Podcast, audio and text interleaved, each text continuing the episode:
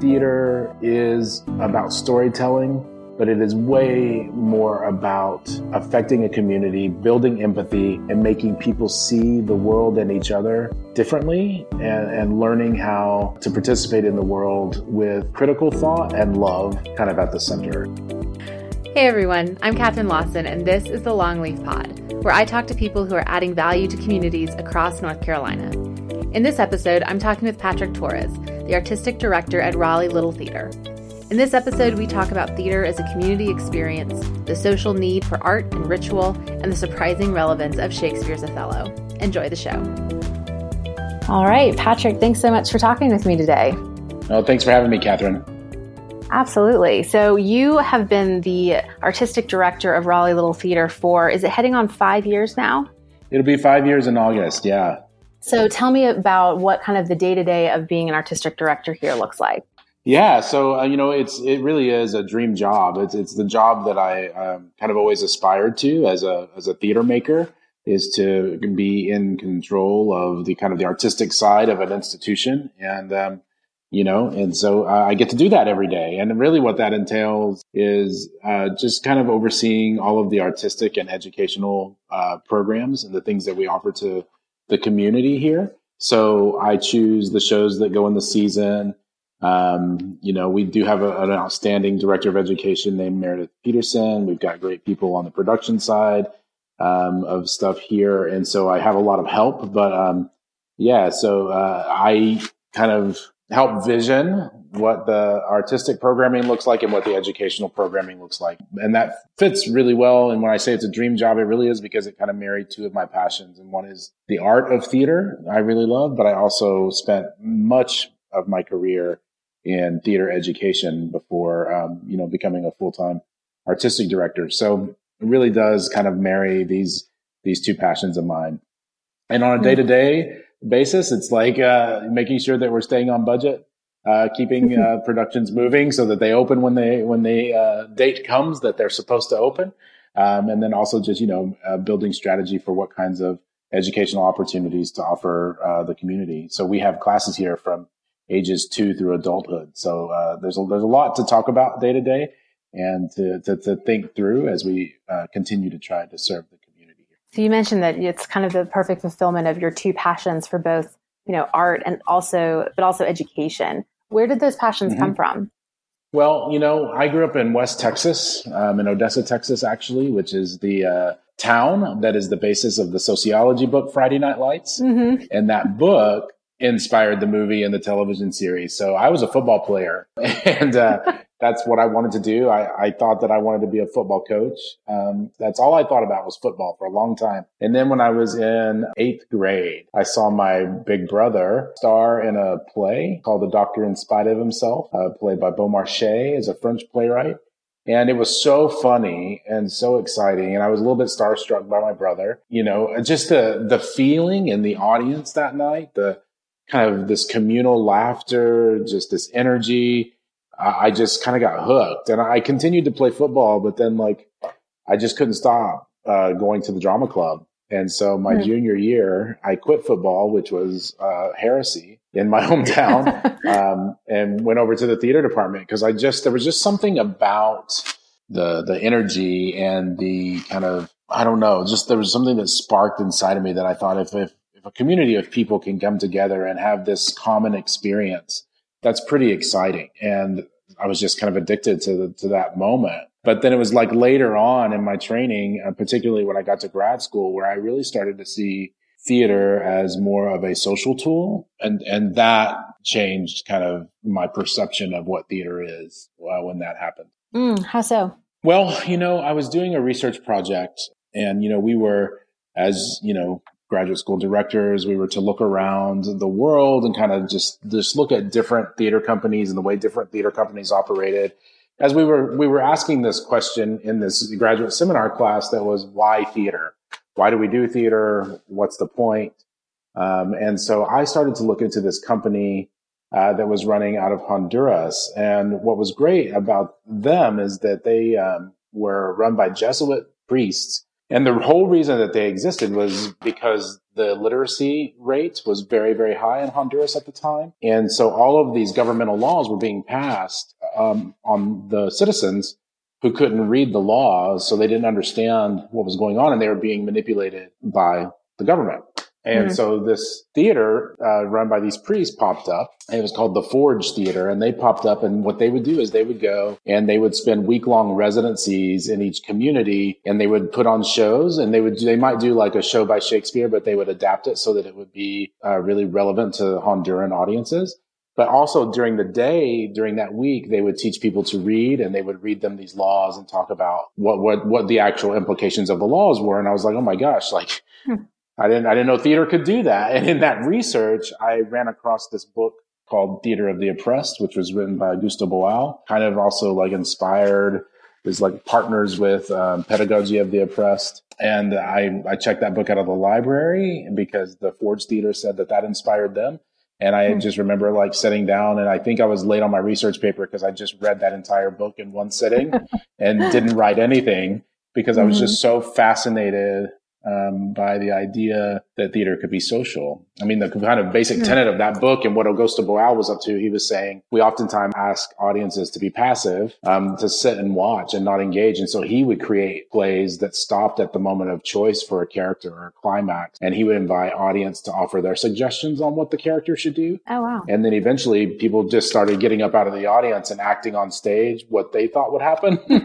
And it was just became this way of this community dialogue. That was kind of this eye opening moment for me of feeling like, oh, theater is, is entertainment. And sometimes just pure entertainment is so important and valuable for a community, but it can also be used to, to help people have a new perspective on life, build empathy, find courage to stand up for something. Yeah. And so ever since then, that's just kind of been for me I can't separate theater from kind of its social purpose. Hmm, that's so interesting. Like the idea that we can take these stories in the particular kind of play format, theater format, and use it as a as a bonding experience within the community. I'm curious mm-hmm. when you know the the way that media broadly is going right now, everything that we hear is how there are no more kind of shared cultural artistic experiences you know, we might kind of see what's happening at the Oscars, but like nobody really will have seen anything there except for Black Panther, which was awesome. Mm-hmm. yeah, it was. but half the other ones won't be known. Right.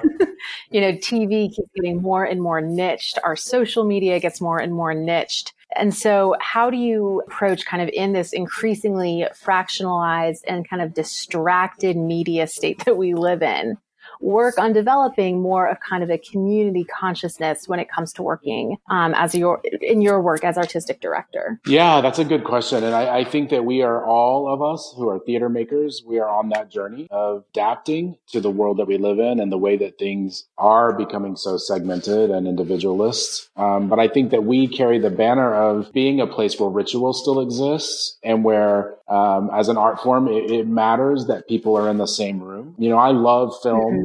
Um, I love all art form really, but uh, I love film, but there's just something about the theater that's, you know, when you are sitting in the same room with performers, you know, you're that they can affect the way that you're breathing right? There was a study a couple years ago, and I wish I, I, knew the source. I'm sorry that I don't off the top of my head, but it was in England, and they they hooked people up in an audience to heart monitors, and they found that during performances that heartbeats synced up. Oh wow! As they as people were watching, and so that is like remarkable. This idea that like we can come together, we can come and experience something together and have a unifying experience. Um, well, maybe not always unifying. I, I think it's good that when it provokes, when theater provokes, and causes some debate, I think that's good. But that the fact that your heart rate can be affected along with your neighbor mm-hmm. is really an exciting thing. And so I do think that as things get more and more individualized and we have, you know, these, these niche kind of things that are happening all around us, I think theater is a, an art form that really, it, it's ancient, but it is also now feels pretty unique.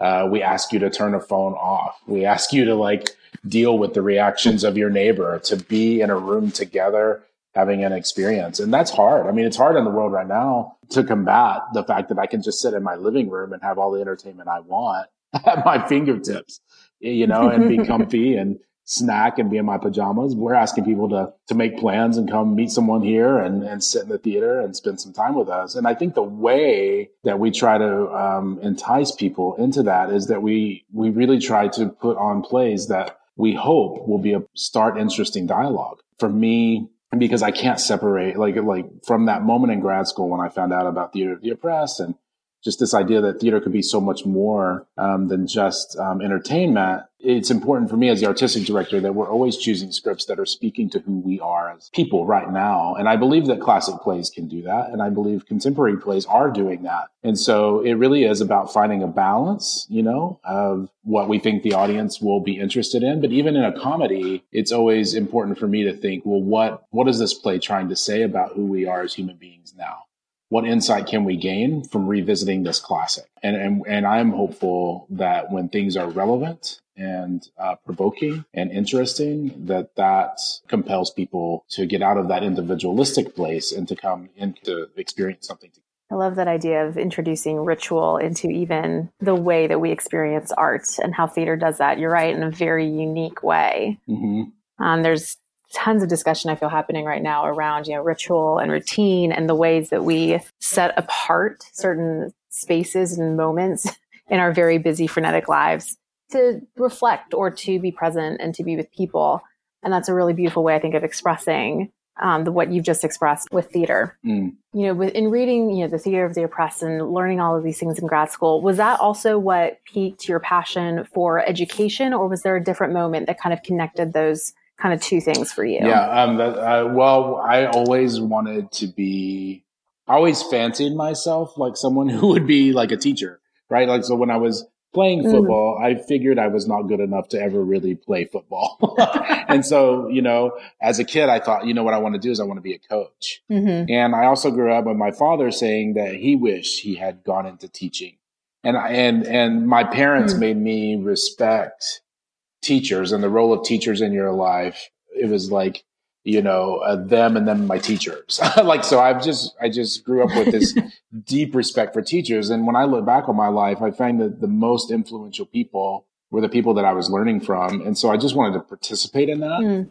And, um, so I, I just kind of always was drawn towards education. But then I do think when you know being introduced to Augusto Boal and Theater of the Oppressed, that really did put me on a path in theater that said theater can be experience beyond just coming to see a play, which I think has immense value. I mean, I dedicate kind of my life to it at the moment, but the kind of initial thing for me was um, just getting the opportunity to see that in action. So when I left graduate school, my first professional job, I was a directing and casting fellow at the Shakespeare Theater Company in Washington, D.C. And mm-hmm. during that time of my fellowship, I, I started to really hang out with a lot of the education folks and see what they were up to. And I just kind of fell in love with what they were doing. And so my first kind of professional theatrical teaching gig was with a project called the Southeast Project. So it was the Southeast quadrant of DC, which was often like didn't have a lot of access to arts programming. And so we had a group of teenagers that would come over every Tuesday and Thursday after school to the Shakespeare Theater Company, and we would teach them Shakespeare. And, um, you know, that hmm. seems kind of crazy. One time I remember this is really funny. I, I went back to visit my, uh, where I went to grad school in Mississippi, and um, I was talking to a, a group of folks there, and I said, you know, they were like, "What are you up to?" And I was like, "Oh, I teach Shakespeare to inner city kids in DC." And and and this guy said to me, are, is that a come online? Are you trying to like date this woman that was sitting right there? And I was like, no, it's true. It's actually true. um, so I thought that was really funny, but yeah, but it was really interesting. Like how much that like Shakespeare really explored the nature of being human and how much these, these mm-hmm. young people could relate to the themes once we like studied it together and really broke it down. And there was amazing, remarkable things happen. I mean, there was this one young man who um, was in a lot of trouble at school, you know, constantly kind of in and out of suspension. And he had a really bad mm. stutter. Mm. And because of that, he would often like get in fights. And that was a lot of the cause of the stuff that was going on at school. Well, if he got in fights at school, he mm. couldn't come to the program. So that kind of, he stopped doing that. And then like when he got on stage and started speaking Shakespeare, his stutter went away. Oh, wow it was just this remarkable moment. And, and so I think that as those experiences feel like, oh, this is something I really want to pursue. And then as, as I kind of kept going in DC, I became um, associate artistic director at a place called Young Playwrights Theater, where we were working with kids in schools all over that city to write their own plays. And that also then mm. led to an opportunity to take that program into uh, the juvenile detention system in DC. That set off years of work for me working with incarcerated youth uh, to tell their own stories um, through theater. So, were you working with those kids to develop their own plays, or to work with you know classic and contemporary plays and do performances with, with the incarcerated youth? Yeah. So, yeah, um, we did both we did both. So one of the things that is really interesting about teaching playwriting to students who were in the incarceration system was just being able to talk about agency. So that as we're working on a play, they're, you know, of course, mm-hmm. they're, they're kind of writing what might be considered like sensational things about their kind of experience where like there's a lot of violence that happened. There's a gang fight, all that. And so to be able to stop and go, okay, so what, let's list together, like what happens when there's violence committed in the play the play's over. Like there's no more conflict. There's no more dramatic tension. So the play's over. Mm-hmm. So, so is that a good choice to do right now? Or what's, what are the pros of having this moment of violence? What are the cons? And for this character, what are the pros and the cons? So we're mm-hmm. talking about character the whole time. We're never talking about individual. You know what I mean? And, but, but there is that mm-hmm. embedded kind of understanding. Oh, we're talking through what actually happens. And then we go, okay, so who's going to solve this problem? And the number of times where it would be oh his, the parents come and bail him out or the grandma or whatever and and we were able to say no how does this character make a choice to solve the problem? You know and like just talking through agency and character and choices.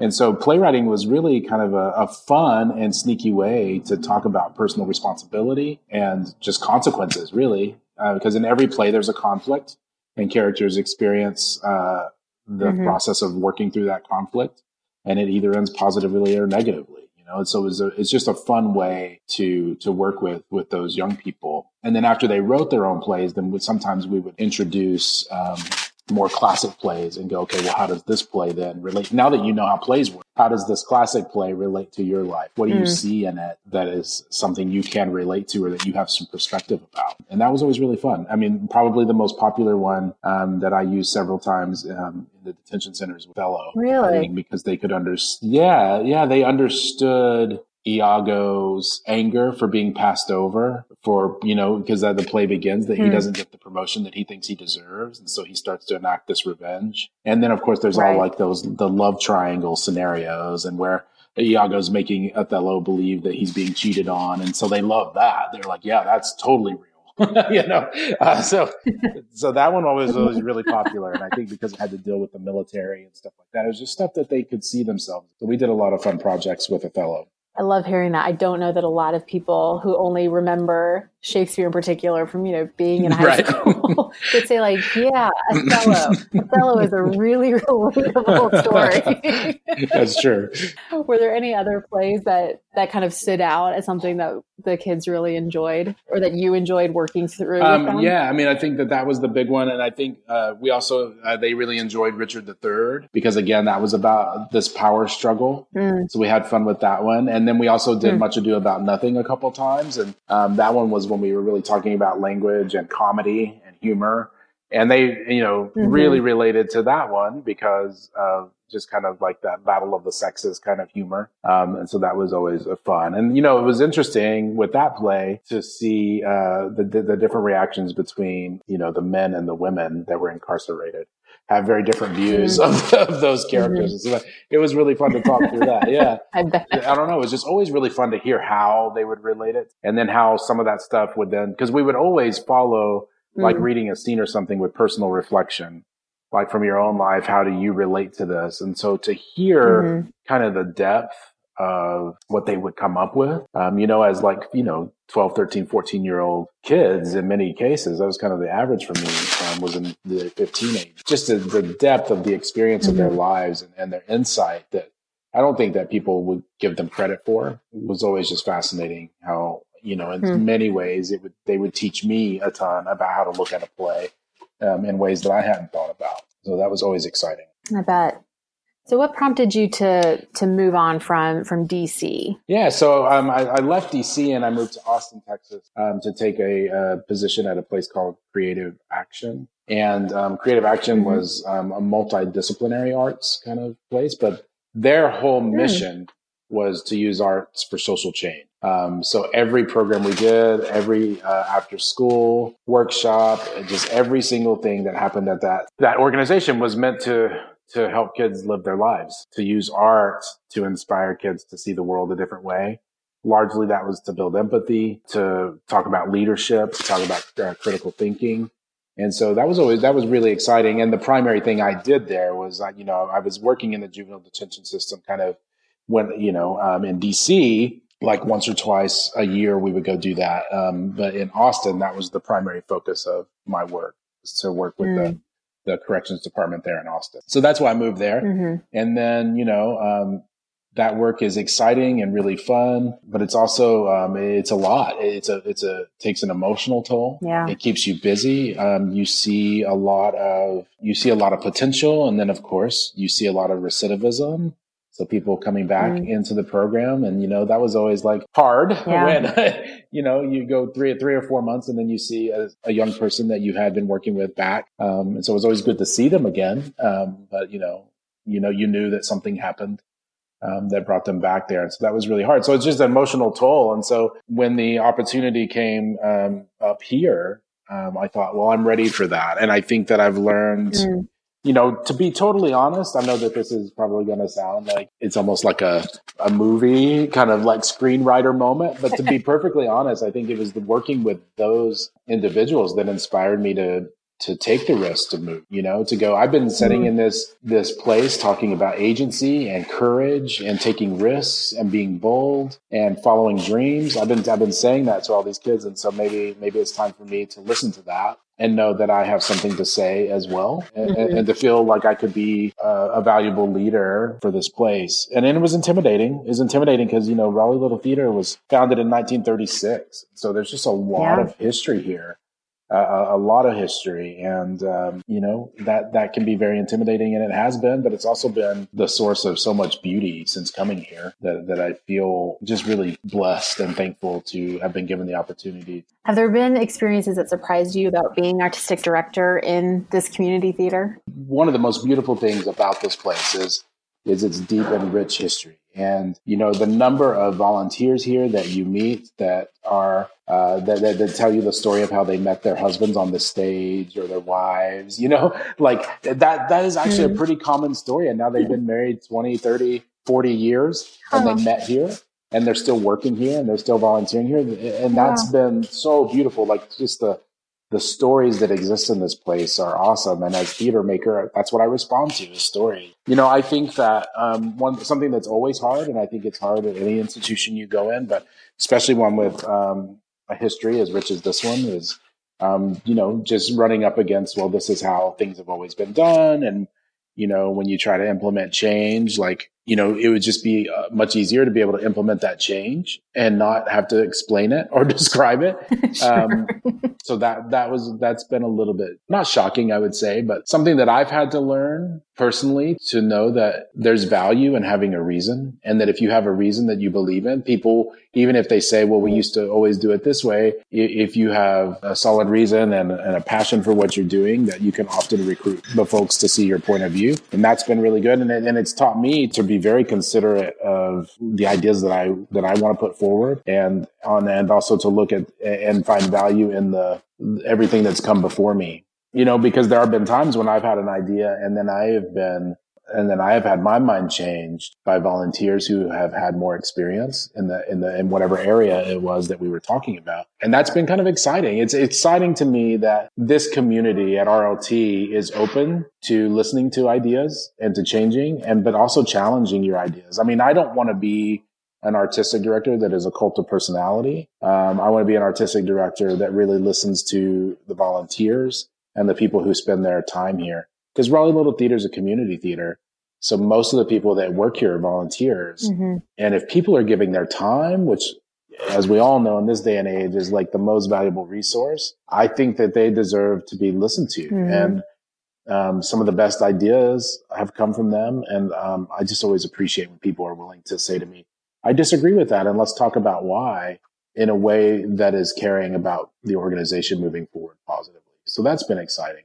And I've also just been super impressed with Raleigh. Like Raleigh as a city has been really good for my family. Um, I have two young children and Raleigh's great for that. But also the artistic community here. There's so many theaters. There's a, there's a lot of theaters, uh, companies that have sprung up here. Um, you know, I, I, know back when RLT first started, it was kind of Raleigh Little Theater and Theater in the Park. There were only a couple of theaters around, and now there's a lot. But the way that we all play really nice together and challenge each other and communicate with each other is just mm. really great. It feels really great to be in a community where artists, even at different organizations, just all have a deep passion for the art form and for what we're doing. So, what are you kind of hoping for? You know, say like the next five years of your kind of tenure with Mm. Raleigh Little Theater? Um, you know, we have we have work to do. I mean, I think as all organizations do, we have more work to do on diversity and equity, and um, we are we are working very hard towards those goals of putting stories on stage that are more reflective of our entire community and not just one subset of the community. You know, we're we're, we're trying to break down walls that are perceived walls of who's who's invited to to work here and be on stage here. Like I'm the first artistic director of color in the history of the company. Mm. Um, and that's something that is important to me that I don't take lightly. Mm-hmm. And uh, so we're working on that and we're working on making the, the, first phrase of our mission is that Raleigh Little Theater is a welcoming place. And so we really are working to live into that. And, and, and that, that looks a lot of different ways. It's not only the shows that we're programming and consideration of who is writing those shows, but it's also making changes to our physical plant that are, that are about accessibility and really finding ways to show that like everybody is welcome here. It is your community theater. It's a, it's a local theater. It is for the people that live here. And, and so we want everybody to have access. That means rethinking the way that we produce shows sometimes. It means rethinking the types of shows that we produce. It means you know, going and raising money so that we can make sure that the bathrooms are accessible and, and, you know, just kind of in every area, that's what we're working on. And I would love it. I would love it if in five years that we were really seen as kind of a place that really exists for everybody. And you can come here and see a story and actors that look like you, and you you you can come here and just access everything that's that's offered here. Uh, meaning that you that just kind of no matter where you are, no matter what your circumstances, you can come and build a show in our scene shop. You can make costumes in our costume shop and you have access to all that stuff and that we really diversify the people that are volunteering here. And we're already doing some good work on that. But I mean, I, that's, that's always what's in the forefront of my brain. And then I think just art, as an artist, like one of the things that Charles, our executive director, Charles Phaneuf and I really believe is that that that for plays to be meaningful, not only is it about picking the right plays, but it's also having great conversations and being part of the dialogue around the plays. So, um, Catherine, you you participated in a panel a couple weeks ago for us with Measure for Measure, and those are the kinds of opportunities that we mm-hmm. want to keep offering. Um, like how do people how do we talk with our community about the plays we're doing so that it isn't just passive, going back to Augusto Boal. Um, it's not just passive, but there are opportunities for uh, people to engage with the content and to talk back with us about uh, about what we're mm-hmm. doing and how do we continue to push that needle forward using technology, social media, in-person stuff to give people an experience that's not just come sit and watch the play and then talk to your friend on the way home, which we love. Please do that. But also, how do we as an organization keep the conversation going? If we really believe in the work we're doing, mm-hmm. um, then we should offer opportunities for people to engage deeply with it. Yeah, and that was such a fun experience to to be a part of. And I think you're you're right that giving people space and just kind of the invitation to really engage with the material, separate from just inside their own heads, but to do it with other people. I mean, it's part of what building mm-hmm. a common experience around art requires. So I am curious what so in building out kind of your volunteer base and expanding it to areas of the Raleigh community that maybe are not as currently connected with the theater that are not representative of kind of like the full scope and diversity of the area. What does what do those recruiting activities look like?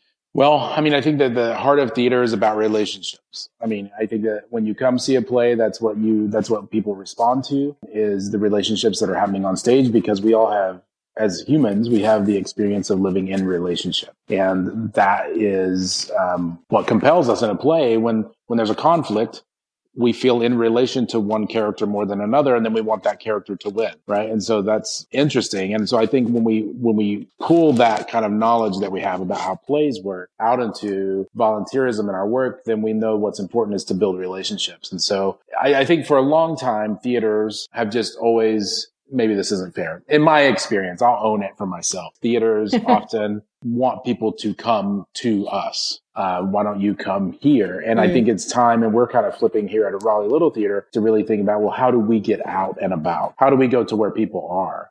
And so uh, we do that in, in, in several different ways. You know, um, attending festivals, uh, you know, having having visibility at festivals, just going out and talking to people you know, because Raleigh, Raleigh is great about like having all so many different cultural festivals and just opportunities to meet each other. And I love that mm-hmm. about this city.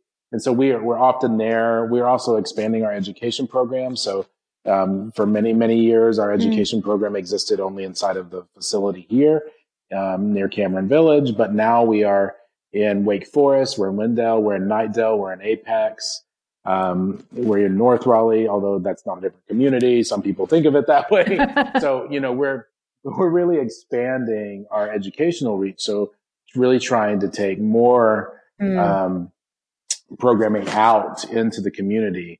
And I, you know, I think that there's not, it's, it wouldn't be crazy to think at some point we would maybe even, you know, uh, production starts to travel. Right now we do have a youth program that puts um, that puts on a show, um, and it's all acted by teens, and that does travel around the community as well. So we're really trying to get out and uh, get into get to more school programming and just really getting uh, in front of folks that don't know who we are um, in a way that's meaningful, so that we're not just you know we're not only just asking you to come back and consume our product, but we want to take uh, opportunities out to you um, and to your kids to have really positive arts experiences in classrooms and in community centers around uh, the county. Well, yeah, I'm excited to see what how all that keeps on working for the next couple of years and where everything goes. Just to kind of wrap up our our talk, I've loved hearing more about your background and your work with with the Raleigh Little Theatre, but everything that you also did before mm-hmm. that. But I would love to hear as a kind of final final thoughts uh, about somebody or something that is currently inspiring you.